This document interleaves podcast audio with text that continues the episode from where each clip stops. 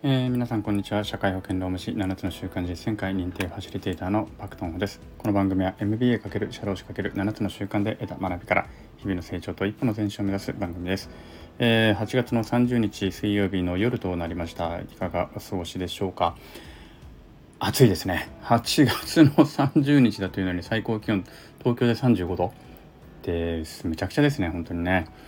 はいまあ夕方ちょっとだけマシになってきたって感じかな。今日ね、ちょっと名古屋、あ、名古屋じゃないよ、長野に行ってきたんですけども、長野もまあ昼は暑かったんですが、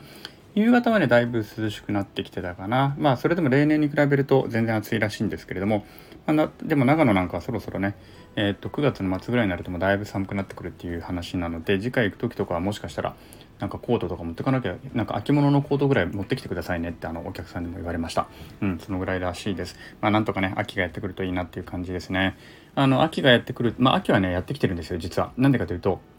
私のね、アレルギー性鼻炎が、ここ1、2週間ぐらい前からやっぱりもうまた出て始めていると。私大体ね、真夏か真冬以外はほぼアレルギーで鼻炎なんですね。くしゃみと鼻水が止まらない。で、これがもう、えー、この1、2週間ぐらい前からずっとですので、お盆過ぎると大体ね、やっぱりいろんな花粉が飛び出すので、あの、ダメなんですけれども、あの、ということで私も今、毎日また、やっぱりまた薬を飲まなきゃいけなくなってきて、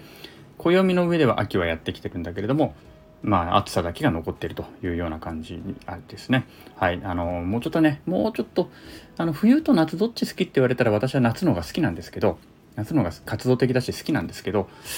寒がりだしね、すごい冷え性だし、だから夏の方がいいんだけど、まあ、にしてもちょっと暑すぎるんでね、もうちょっと落ち着いてくれると嬉しいなという感じではあります。はい。えー、で、今日はね、今日の一日の振り返りなんですけれども、今日は子供のサッカーの試合がありました、えー、大会がありましてですね、えー、試合があって、それをボランティアで中継してくれる人がいるんです。それをちょっとずっとね、移動中、新幹線とか乗りながらも、あのパソコンでね、開いて Wi-Fi つないで見てたんですけれども、あのやっぱり、まあ、これまでもそうなんだけれども、自分の子供ってでなんかこうね皆さんも多分同じような人ってたくさんいらっしゃると思うんですけれどもなんか自分の子供に関しては欠点が身についちゃったりとかするじゃないですかだから何度お前そこ突っ込まないんだよとか何ボールから逃げてんだよとか思ってしまうんですよね自分の子供に関しては。で、えー、そうなんだけれども、まあ、今日帰り際にね、まあ、試合自体はもう2試合やって2試合とも負けちゃったんですけれども結構大きく2試合目なんかかなり大きく負けちゃったんですけれども、まあ、ちょっと妻と LINE のやり取りなんかしていて、まあ、妻は直接見に行ってねあのすごくまあ頑張ってたよとあの一生懸命ね突っ込んでたよとあの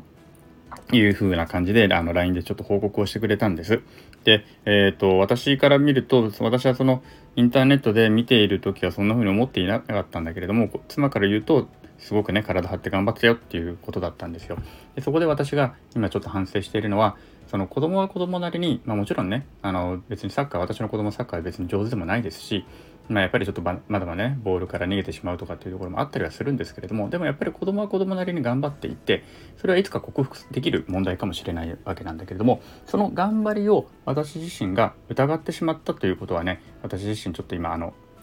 今日一日の今振り返りをやっていながらあのー、ちょっと反省したところなので、まあ、それをねちょっと微暴力的に今ちょっとお話をしているところであります。はいということでね子供の頑張りをあのやっぱり疑ってはいけないよなっていうのはねあの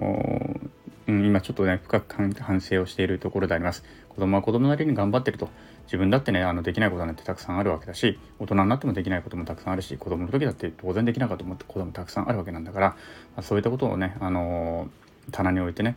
自分の子供にだけなんかそうやって厳しく思うっていうのもまあどうなんだろうというところであのちょっと今反省をしているところであります。ということをあのちょっと微暴録的に残しておきたいなと思います。子供の頑張りを疑わない。はい、これをですね一つこれからの私自身の、えーなんでしょうね、心に刻む言葉として置いておきたいなというふうに思います。ということで、では今日は、えー、ここまでにしたいと思います。それでは、さようなら。